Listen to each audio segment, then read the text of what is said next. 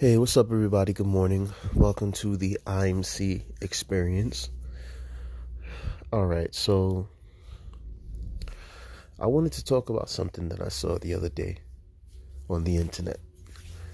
This guy, um, you know, he told his girlfriend that he bought them a house with acres of land and that it was beautiful. But here's what happened. When he took the blindfold off of her, he saw that the house was, she saw that the house was dilapidated, all boarded up,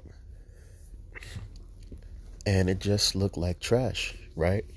Now, this was a comedy video. Obviously, this wasn't real. But what I realized is that, you know, people would rather go for the counterfeit as opposed to the real. Let me explain what I mean. All right, so let's let's look at this. For example, right? You have two cars, right? One car that looks like it's old and rusted, but it actually runs well, right? Gets you from point A to point B. Then you have another car that really doesn't run that well at all. It has a lot of problems. It needs a lot of fixing. But yet, the cosmetics on it look amazing. You know? And the sad thing is that some people would rather choose the car on the right as opposed to the left.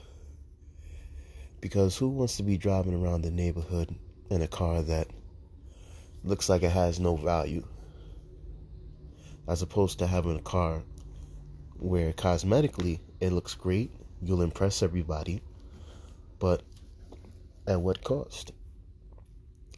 When that car continuously breaks down, you're going to be spending thousands and thousands of dollars just to have it fixed. Meanwhile, the other car,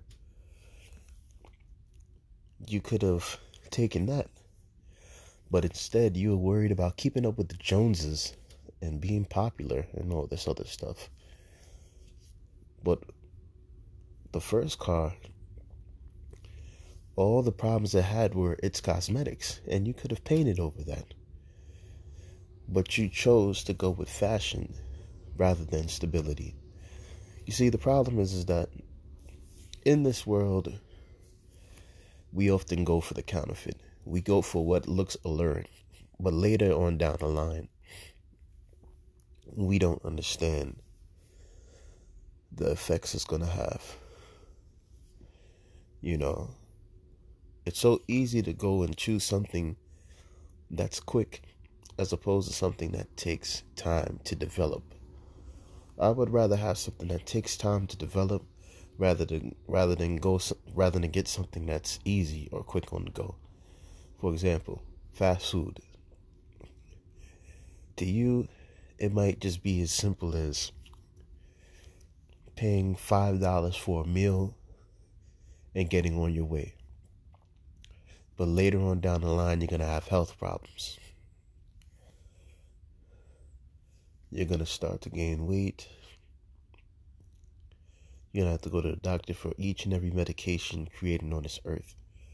Meanwhile, you could have gone to the grocery store, bought your fruits and vegetables, your rice, whatever meat you wanted, salad, and could have created a great meal. It would have only took you two hours to prepare or an hour to make, depending on how fast you cook. But at least that would be better for you than all that oil and grease, which really doesn't do anything for your body. This is why I'm saying people rather go for the counterfeit than for what's real. At the end of the day, the counterfeit may look nice on the outside, but on the inside it's hollow. There's nothing there. However, the real, it's solid. It has its foundation. Its foundation is not going anywhere, and it's going to stay for as long as you need it. And on that note, we will be right back. All right, and we're back. You see, the problem with this world is that everybody wants something that looks nice, that has attraction, that has appeal. There's nothing wrong with that. But the problem is that when you're just focused on those things, you're not really focused on the person itself. Like, attraction could be anything from a car to a house to an individual. We often want to put people in these nice little packages and clothes and makeup and shoes and be like, okay, that's what life is supposed to look like. But truthfully, deep down inside, people are facing depression. People are facing um issues that you could not begin to imagine. You think because someone looks good on the inside that they're one hundred percent good. Hold on, I'm sorry. You think because someone looks good on the outside that they're one hundred percent good on the inside. That doesn't make any sense. What you're seeing is a shell. A shell that's being contorted and conformed to what society wants it to be. So inside, that person is hollow. They have absolutely no formation at all. And the only thing that they can do is be who everybody wants them to be. You, if you continue to be a counterfeit throughout the rest of your life, you will not know how to be yourself.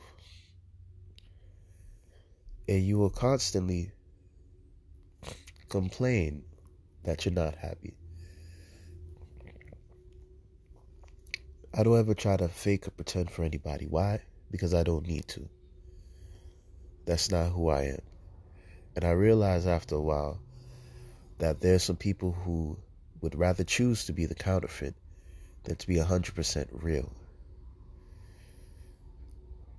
And that's exactly the problem. And the counterfeit applies to any and everything in life, whether or not you like to realize it.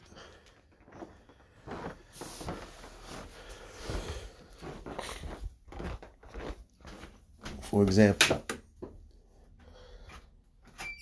you can see somebody at work all the time, and they look like they're happy. They're presenting you this image that they're the greatest individual in the world. But yet their home life is another story. They're one hundred percent toxic. They don't know how to deal with their family. They always get upset. They never want to apologize or say when they're wrong. So at the end of the day, they're giving you a version of themselves that is not true. And people present the counterfeit every day. Some people don't know how to let go from the counterfeit. It's going to come to a point where it's going to drive you crazy. So, find some ways to help yourself get rid of the counterfeit personality. Become one hundred percent real. Deal with your issues at hand. Get yourself mentally, physically and spiritually ready. All right. I'm out. Thank you guys for listening. Peace.